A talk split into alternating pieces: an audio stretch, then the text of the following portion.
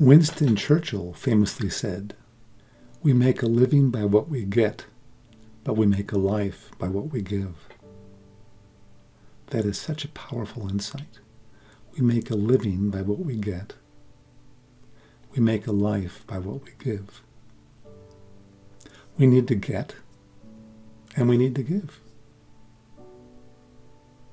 Getting is important.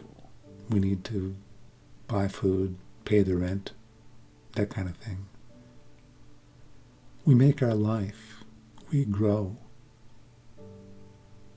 as we give.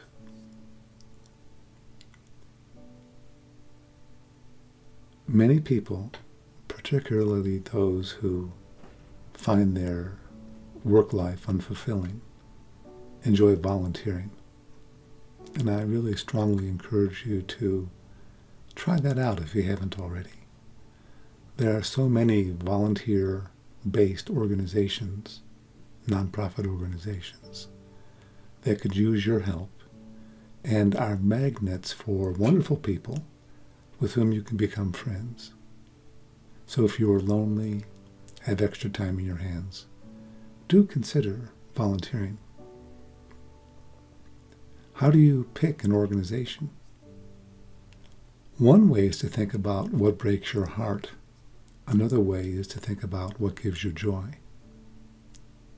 In my own case, my heart was broken when I learned that children were eating out of dumpsters in the community where I lived. And that led me to volunteer and eventually became my life's work. It was a great, great blessing to me. We can also think about what gives us joy. What do we love so much? What are we overflowing with that we can't help but share it in the world? I have a friend who's a musician, and he really enjoys mentoring other people, often young people, to become musicians also.